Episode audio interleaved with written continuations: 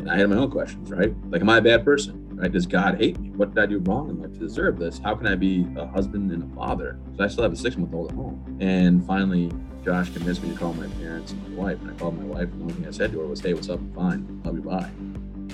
This is The Day That Changed Everything, a podcast series produced by Mainebiz, Maine's business news source. Every two weeks, we will post an interview with a business leader whose life was upended in one day and learn how they navigated their way back. If all great change is preceded by chaos, then this podcast series seeks to make sense of the chaos.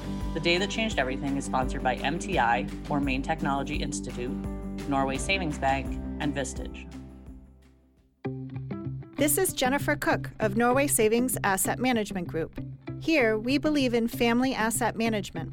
Simply put, it means we do right by you and your loved ones. And it's not necessarily the size of the portfolio we care about, it's the story behind it. A story that's unique to you. Let us help you write your next chapter.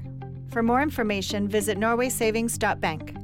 Investment products are not FDIC insured, not guaranteed by the bank, and may lose value.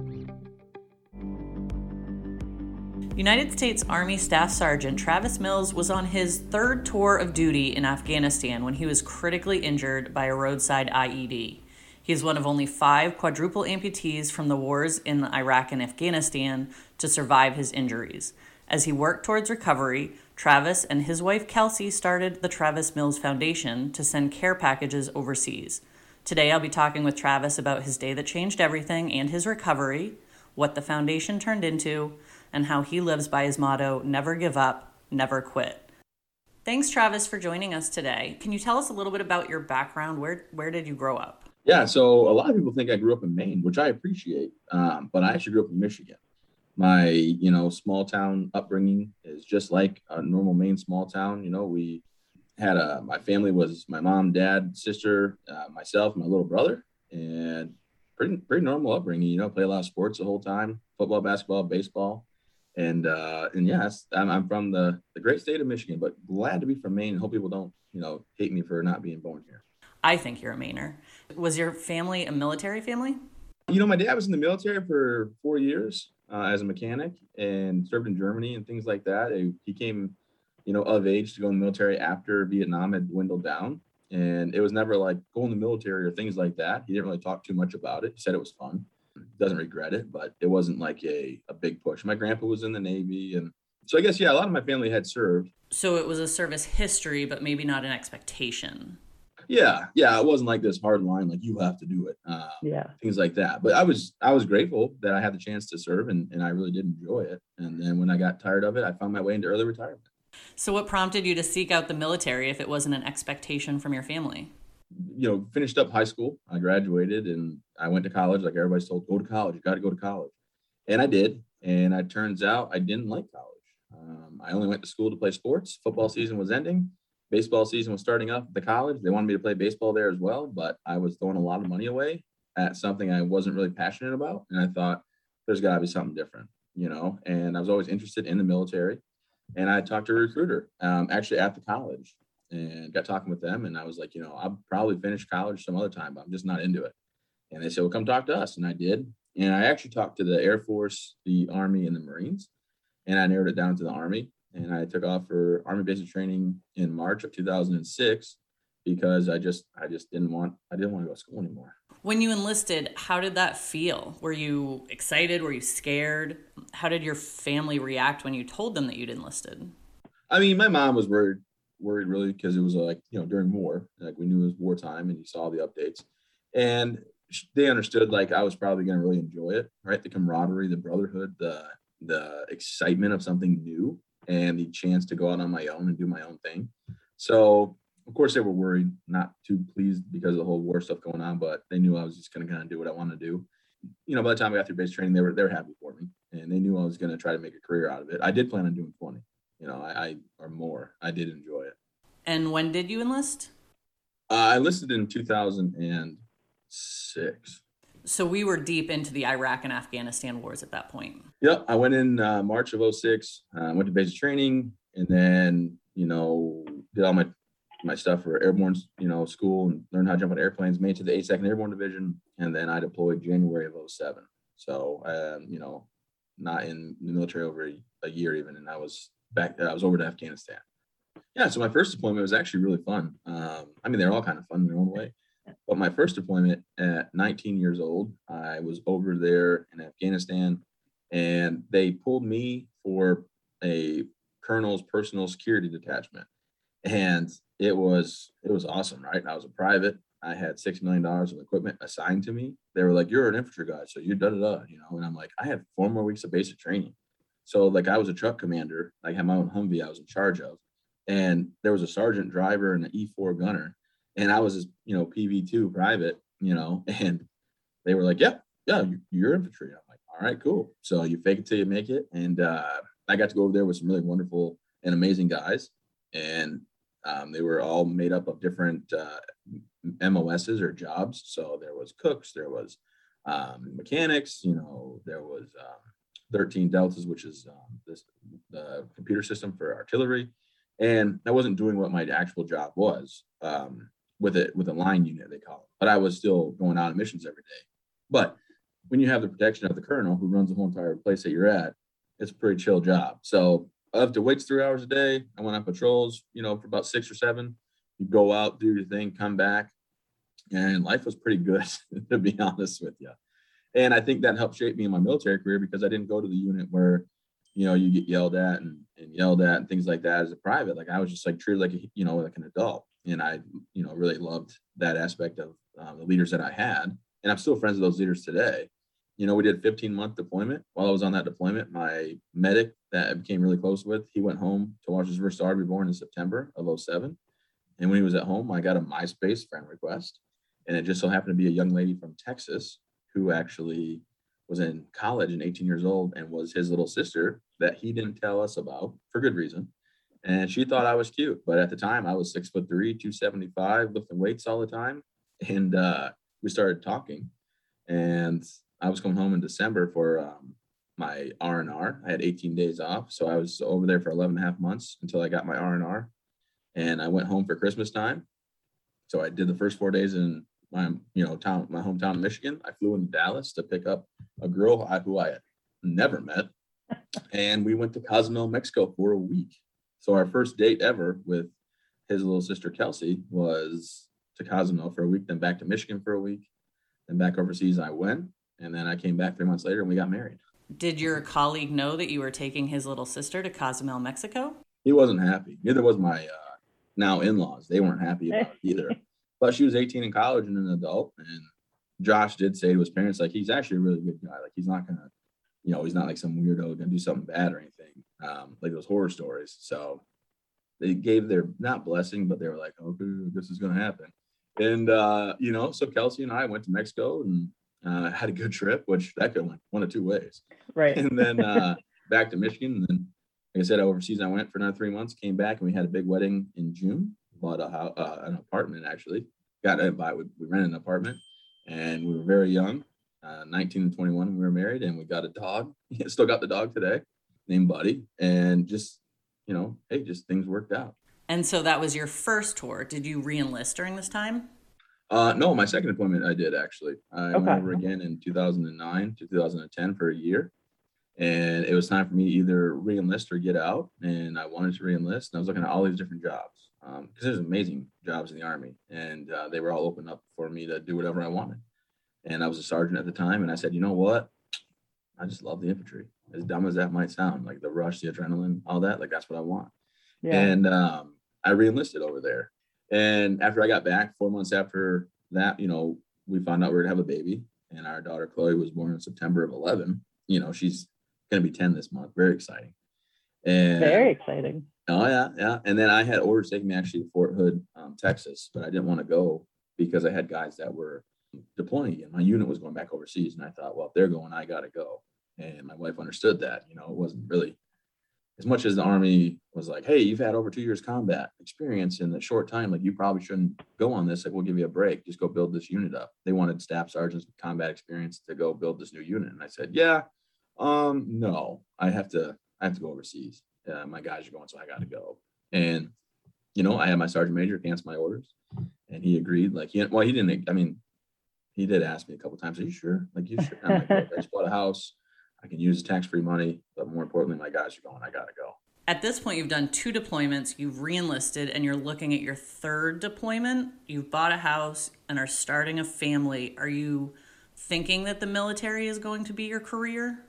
Yeah, I actually had big plans of um, coming back from that deployment and either going to be a recruiter. Uh, more more realistically, I probably would have been pegged for jump master school. I would have been a because I was a jump master, so I took the training so I could check people's equipment, their their parachutes, and then I could you know have them properly exit the aircraft, which is it's just like three week school. Um, it, I mean, it's pretty awesome to be a jump master. You know, you get like a special leg or ankle, oh, it's a shin like uh, strap that goes around your leg with a knife for cutaways, and it's kind of like everybody, you know, they not everybody does it, but everybody in the 82nd is encouraged to do it, and it helps with promotion and stuff. But I, I figured I'd be going to that school for three years to um, to be a trainer, so get people to come through the school, and um, I planned on finishing my degree. I had a year and a half left. When my when I reenlisted on my second deployment, uh, they have a um, an incentive called college option, so you can do a semester at school.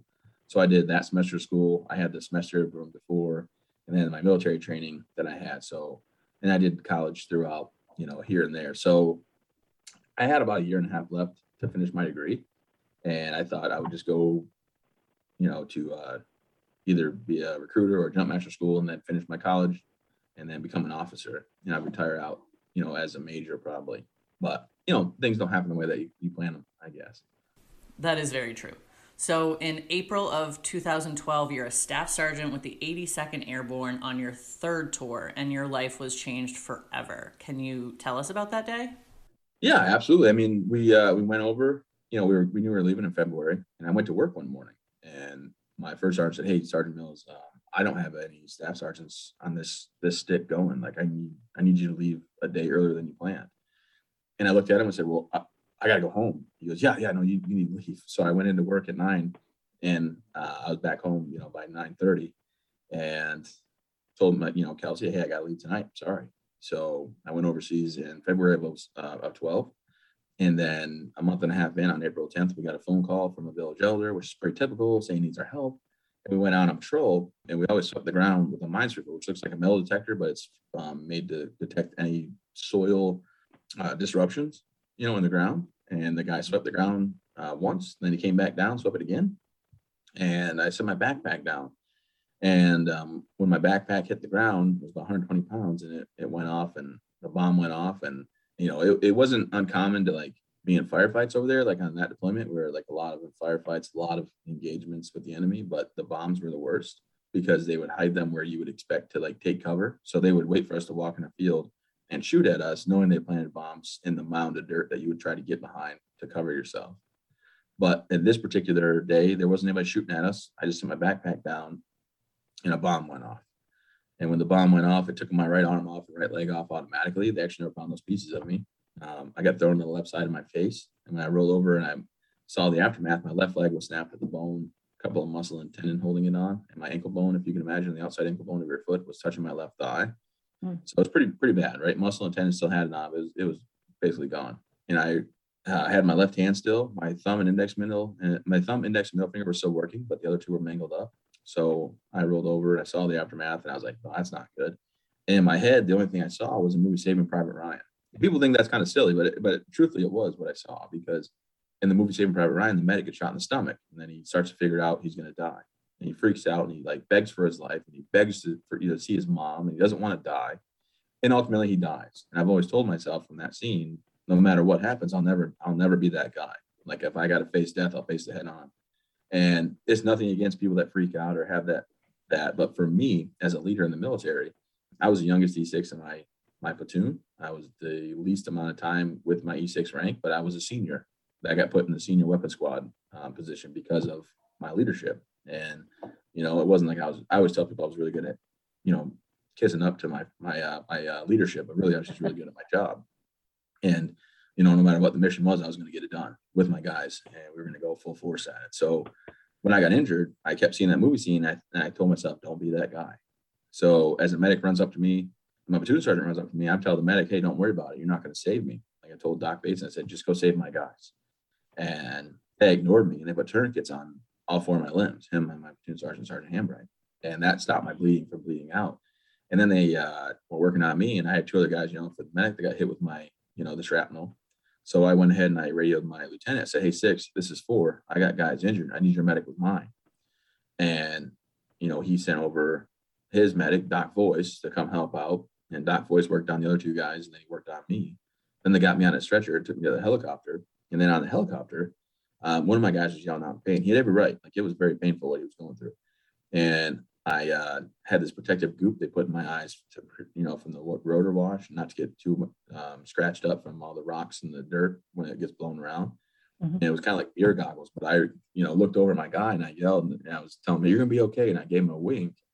And then the flight medic, I was yelling at him. About the third time I yelled at him, I might have said some choice words. I was like, "Hey, hey!" I said, "Hey, mother," you know, and I said, "Take your helmet off."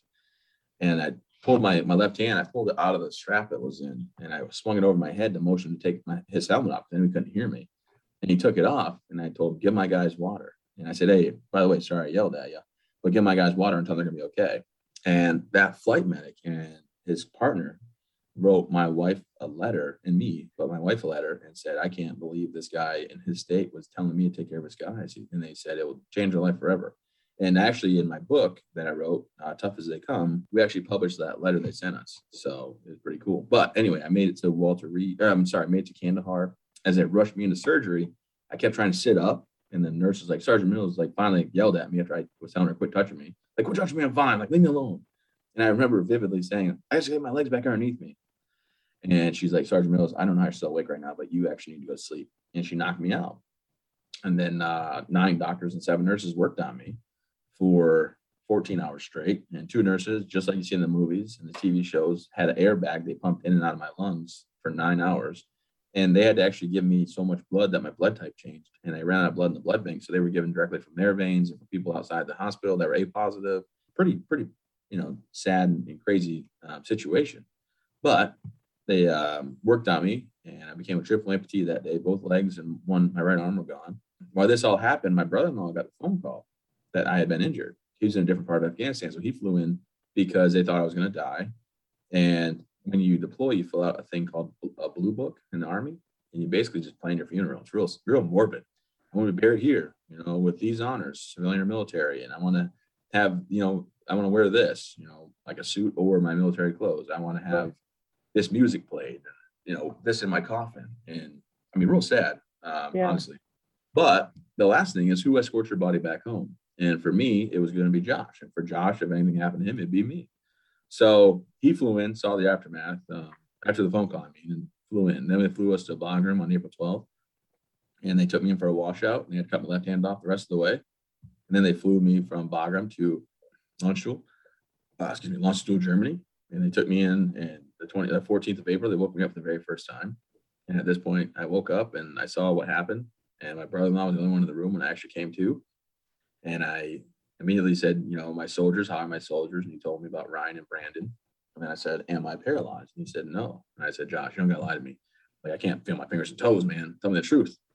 And he's like, No, you know, you're not paralyzed, you don't have them anymore. You don't want to like lie to me or and then uh, I ignored everybody. I was like, oh, and I just ignored everybody for three hours as they asked questions, the doctors and nurses, Josh. And I had my own questions, right? Like, am I a bad person? Right? Does God hate me? What did I do wrong in life to deserve this? How can I be a husband and a father? So I still have a six month old at home. And finally, Josh convinced me to call my parents and my wife. And I called my wife, and the only thing I said to her was, "Hey, what's up? I'm fine. Love you. Bye." Um, in my head, I'm just going to be a burden. In my head, you know, I'm like Lieutenant Dan from Forrest Gump. Like, why? Why didn't I just die? Not suicidal, how, but yeah.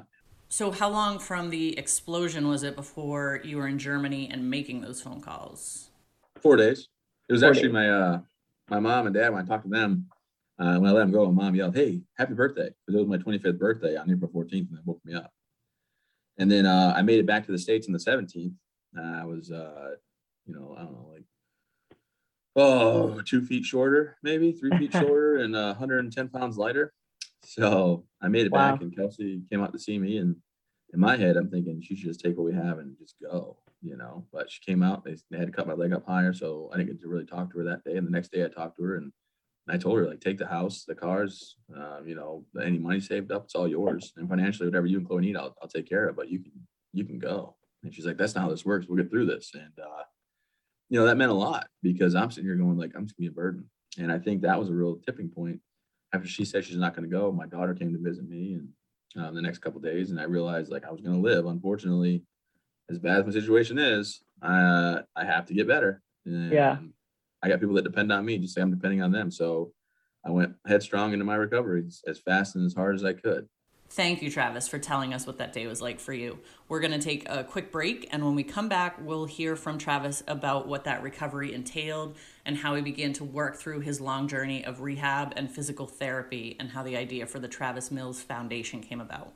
As the CEO or owner of a small or mid sized business in Maine, you've got the weight of the world on you. But what if you didn't have to go at it alone? What if you could journey with an elite team of peers who've got your back and an experienced guide who knows the lay of the land? With that level of support, how far could you go? For more than 60 years, Vistage, the world's leading executive coaching and peer advisory organization, has been helping leaders reach new heights. Learn more at vistage.com. That's V I S T A G E.com.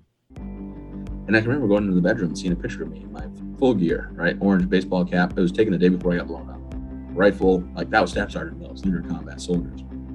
And I broke down. I was like, who am I now? Like, who am I going to be? And I had no idea who I was going to be.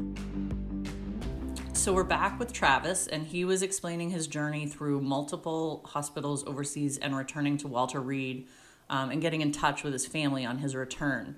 So, Travis, you said it was about four days before you were able to talk with your wife. How long was it until you got to see your family? Yeah, so um, four days after my injury, they let me wake up from my medical sedation. And then three days after that, so one week, I was back in the States. And uh, my wife ran up to me and saw me, but they had to take me to emergency surgery. And, uh, you know, they gave her a clipboard and said, Mrs. Mills, his right leg ripped open, his sutures have split. And if he uh, doesn't get this taken care of, he'll bleed out and die. But we can't do it without your permission, you know. And you got to sign off. And she's 23, right? And I'm 25. And she's like, what do I do? No. Uh, so she actually, she had to sign. I did like, she didn't know what to do. I was like, just sign it. It's fine. Just sign it. And then she signs it. And then the next day on the 18th, she comes and talks to me, you know, and we actually get to have a real conversation. And, you know, I was sore, but I was able to, to communicate. And I was like, you don't got to do this. Like, this isn't the life I would choose for you or for Chloe. And um, you should take what we have and just, you, you can go and no hard feelings. And I now will financially support whatever you need, you know. And obviously, she had to weigh that option, but the handicap parking was just like such a but uh, no, so she was offended actually. Man, I said that, and then she's like, "We'll get through this together." I saw my wife in you know the first week, basically of getting injured.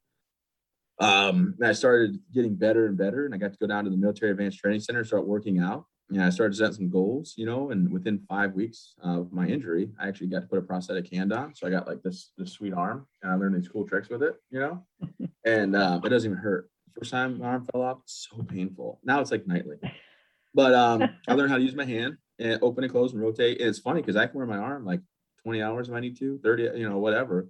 Um, but when you start, your skin's not used to it. So they said you can only wear it for an hour at a time. But I was able to work out with it and they were supposed to keep it for three days. But I worked so hard at learning the, the muscle flexes and getting it all done right. They're like, you can take it home, you can eat dinner with it tonight. You can't over overdo it because the skin breakdown. So like I, I went home and I got to feed myself for the first time. You know, and that's a big thing. Like I had people had to feed me, you know, had to help me use the restroom, had to help put clothes on me. And I was like, nah, we need to get we need to get going. We don't got time for this. So five weeks in, I like got my hand. And I was like, all right, cool. Never again. No one's helped me ever again. And and I'm very proud of that, you know, like, and very thankful at the same time. Uh, that pe- I'm proud that I was able to do that. Thankful people did help me, and grateful that there's prosthetics out there that I don't have to live like I was. And you're going through rehab during all this time, doing core strengthening and figuring out at what point you're going to get prosthetic legs. Everything was core, so I lost 110 pounds in those seven days. And obviously, some of it was my arms and legs, but other was I was so weak at one point I couldn't sit up or roll over by myself. Like I couldn't sit up by myself even. But you know, everything you do is core, core, core, core. And then I was able to work out one hour. I was required to work out one hour of physical therapy and one hour uh, one hour of occupational therapy a day. Like that was what I was required to be and do. But there was no limit to how much I could work out. So it turned into two hours and three hours and four hours of each a day. I turned into a 40 hour a week job. And there were people there that were motivated, right? They wanted to get better. There's other people there that want to play video games and go to their one hour And um, I was older than most of the guys that are injured. I was only 25, but still I was one of the old guys. And I yeah. was like respected as a staff sergeant. And I would bring the fun. We had Kesha Fridays. So every time I'd go in on Friday, I'd be like, you guys know what time it is. And we put on Kesha on Pandora and just hammer some Kesha Friday. And some people didn't like that, but they realized I didn't care. And we have a good time and, you know, really try to bring the fun um, into our recovery because at that point I realized how lucky am I to be here? You know, um, my, my daughter's here. I learned how to walk with my daughter. Like when I was learning how to walk, she was learning. So seven weeks and four days into my recovery, I, I just took my very first steps um, just shy of two months on my little short legs. And, you know, it was a full 19 month recovery. Um, that last six months were probably more paperwork, you know, government. But, uh, but no, I was, I was definitely grateful for my therapist, Carrie. And then when Carrie would have to take a day off, which is very rare, she's so dedicated, I would have Kelly. Um, and I stole Kelly from Walter Reed. She runs my foundation. we but, won't tell them. yeah, no, they know. Trust me, they know. Um, but you know, I, um, not every day was like an exciting, upbeat day, but every day was a step closer to getting better. You know, and took about three months to get really proficient with the hand. Just because I got to use it at five weeks didn't mean I, you know, was perfect with it. Were you at Walter Reed for this whole time, or had you gone home at this point? And where was home? Well, I consider Fort Bragg home. I also say Michigan's home. My wife says yep. Texas is home, and my wife grew up in Maine. That's how you know. And when she was 11, is when she moved out to, uh, out to Texas. Yeah. But for me, you know, Walter Reed had had was a home. It was uh, they had an apartment there for us. Um, oh, Walter okay. Reed. You know, my father-in-law. Um, that's why my thing on here says Craig Buck. My father-in-law uh, retired from his job early and moved in with Kelsey and I because she wanted to have her dad there to help us. And I didn't really know Craig that well. Now we're very, very close, like very close. We travel everywhere together. He's my business manager, if you will, yeah. and my neighbor. And uh, he moved in. You know, his wife and him made the decision that he can move in. And 14 months of my recovery, he was there. My parents were there as well. So, um, real team effort. But uh, home was still in North Carolina. I didn't sell my house till about um, a year after my injury. You know, I just like, all right, I'm not going back to North Carolina. There's nothing there um, that I need to go back to you know. Right. And, I, and I've been I've been very fortunate. Like the 82nd Airborne put me in the Hall of Fame for the 82nd Airborne. I was in like the second class of Hall of Fame honorees because of my work now with the foundation and things I do to give back. I mean, I fought valiantly and bravely, and I have an award for that. But you know, it's, it's more based on like the stuff I do now. Um, but um, we had like an apartment there, so it was good. And I'd go to work out eight hours a day, and then I'd get home and uh, you know get cleaned up. And Chloe would strap into my wheelchair, and I would take Chloe around, you know, 10 month old Chloe and a year old Chloe, and we'd go to the cafeteria, we'd get grapes or cookies or something, and we'd go visit people in their rooms. And they gave me the the name of the mayor of building 62, because 62 is the warrior building where all the guys that got injured are at. And I would go to the rooms to see how their day was. Hey, how'd it go today? You know, did you make progress? Anything I can help you with? And unfortunately, a lot of my guys in my unit got hurt. And we had myself, a quad, a triple amputee, two double leg amputees, um, one guy that still might lose his leg, but they all looked up to me. But then other people in the, the you know, the the MET, the Military Advanced Training Center would look up to me, and I'd go around and figure out if they needed help because, you know, you're not you're in the military, but you're not type deal, right? Like my days of the military were over, and I knew that. Like I was just there to get better and get done, and you know, like I had a different outlook. I was like, I respect the military. I love the military. I'll treat everybody with the respect that they deserve and, and they earned. But at the same time, I'm not there to you know, like there was no red tape for me. Like a lot of guys, if they had a problem as an E2 or E3, they couldn't really run up chain of command and get it fixed. And I would be that that voice for them. So I was kind of so, like became a liaison. How does that feel since you had thought that the military was going to be your career and now having to realize that your military career was over? What was that like for you? Oh, miserable um, life's peaks and valleys, right? So um, in high school, right, I was a captain of the football, baseball, and basketball team. Uh, baseball team sophomore year, senior and junior year, and basketball junior and senior year, and football junior and senior year, right? Like I was everything um, in high school, big man on campus, you know. But then you go to like college and you're nobody, and then you go in the military and you're nobody, and you build yourself up, and then you get injured, and then you're uh, trying to figure it all out, and then. So anyway, yeah, I was there 19 months recovery, and then when I got out of the hospital, I had no idea what was to I can remember going and flying into Dallas, Texas, where my in-laws lived, and they converted their bedroom because they were getting a house built in Maine, but it wasn't going to be done for a while, and we were going to have to jump around. So we went there for six months, and then Michigan for six months, or maybe it was like four and four till our house was done. And I can remember going into the bedroom and seeing a picture of me in my full full gear, right? Orange baseball cap. It was taken the day before I got blown up. A rifle, like that was Staff Sergeant Mills, leader of combat soldiers. And I broke down. I was like, who am I now? Like, who am I going to be? And I had no idea who I was going to be. I had started speaking a little bit, um, you know, going around, nothing crazy. And then I also had started the foundation, but it was for care packages, nothing like we do now. Um, just an idea to give back to care packages. And I can remember not understanding what my life was going to be like, um, you know, and having that realization of like, well, I got to do something. And, um, you know, I don't know if you know this about me, but actually I, I own four businesses, either solely or uh, with partners um, for profit. And then I have the big Travis Mills Foundation nonprofit as well. Mm-hmm. So tell me about the various companies you're involved in.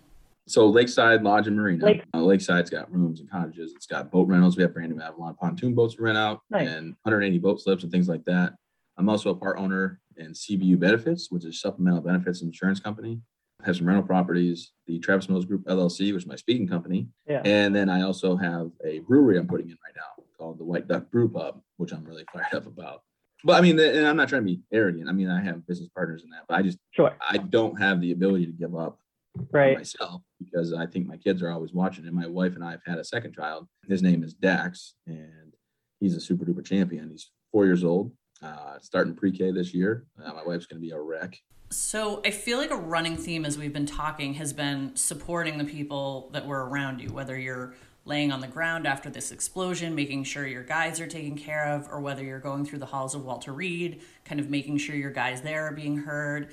It seems like it's a running theme of your life, making sure the people around you are taken care of. Is that how the idea of the Travis Mills Foundation came about? I learned how to, like, we did the care packages. Kelsey and I donated $5,000 from our account.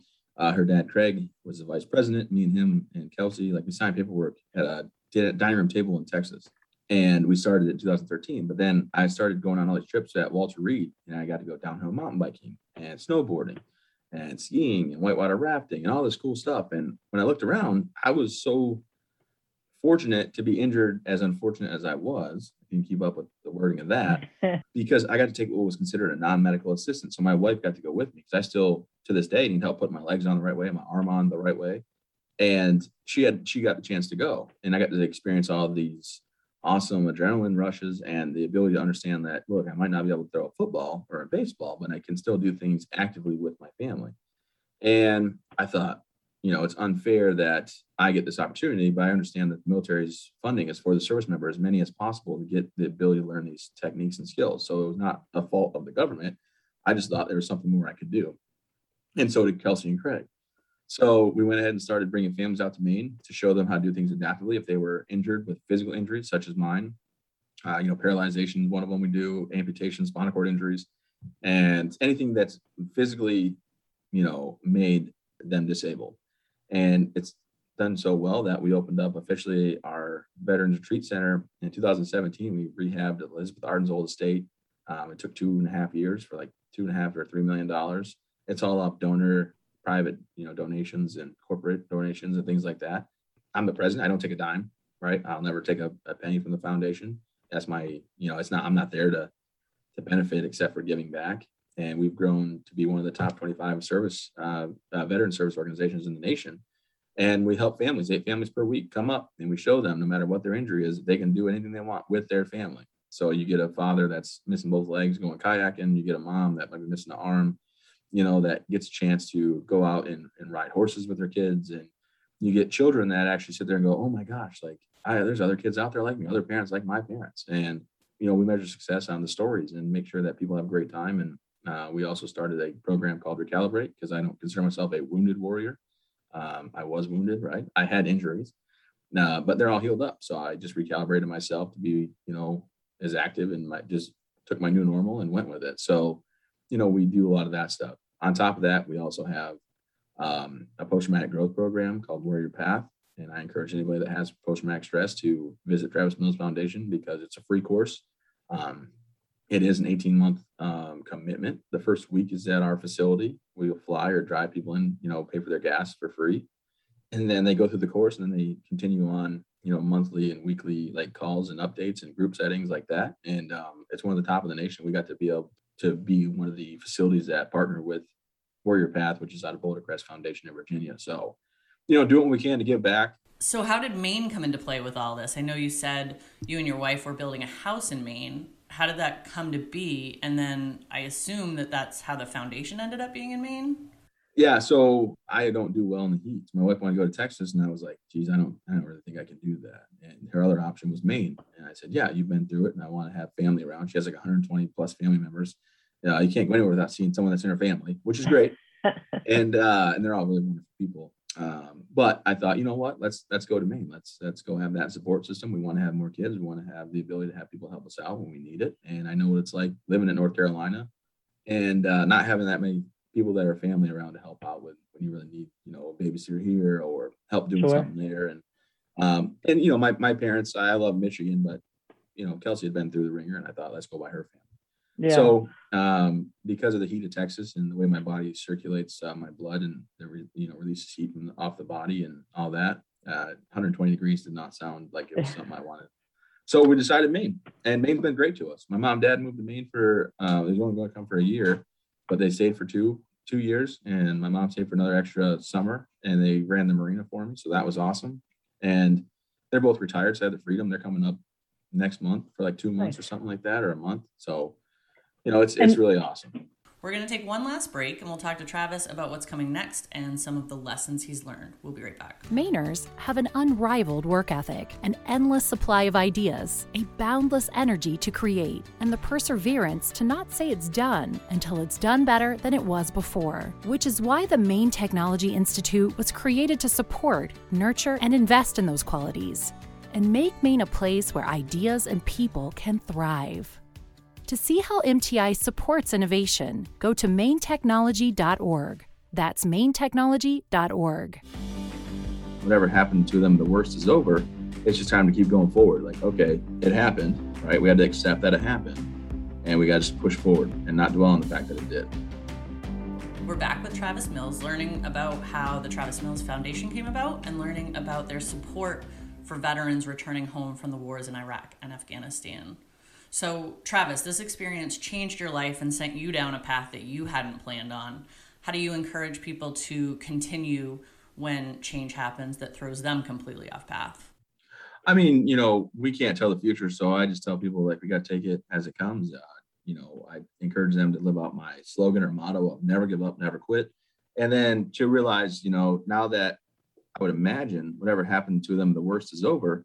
It's just time to keep going forward. Like, okay, it happened right? We had to accept that it happened and we got to just push forward and not dwell on the fact that it did. And has the foundation reached the goal of what you thought it could be, or do you have higher aspirations for it? Oh, the foundation is way more than I ever thought it would be. I mean, we have just exceeded anything. I mean, care packages, right? $5,000 donation from Kelsey and I. That's right. what we're doing. And now we're one of the top 25, and we're proud of that fact. And we run it um, however we can stretch every dollar, but make everybody have the best uh, time ever and realize that life still goes on. So keep pushing forward. And uh, we're actually putting in a $7 million building because we want to be able to run 42 weeks out of the year. And this will give us the ability to do that. You do a lot of speaking engagements. Is it important for you to get your story out there?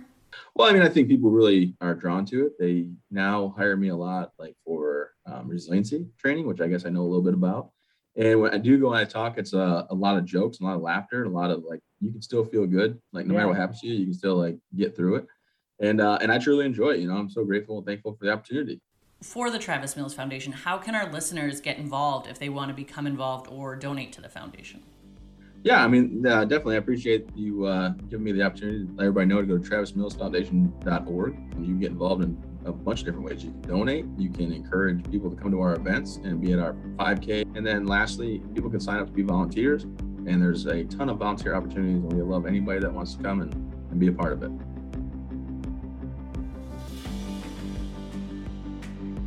The Day That Changed Everything is a production of Mainebiz. Find out more about this podcast and other Mainebiz media products at mainebiz.biz. The Day That Changed Everything is sponsored by MTI, or Maine Technology Institute, Norway Savings Bank, and Vistage. The Mainebiz podcast team includes Donna Brassard, Allison Nason, Renee Cordes, Maureen Milliken, Will Hall, and Andrea Tetzlaff. Audio editor and producer is Chris Sedenka. Logo and marketing designer is Matt Selva. Subscribe at mainebiz.biz or via iTunes, Spotify, or wherever you listen. Copyright 2021.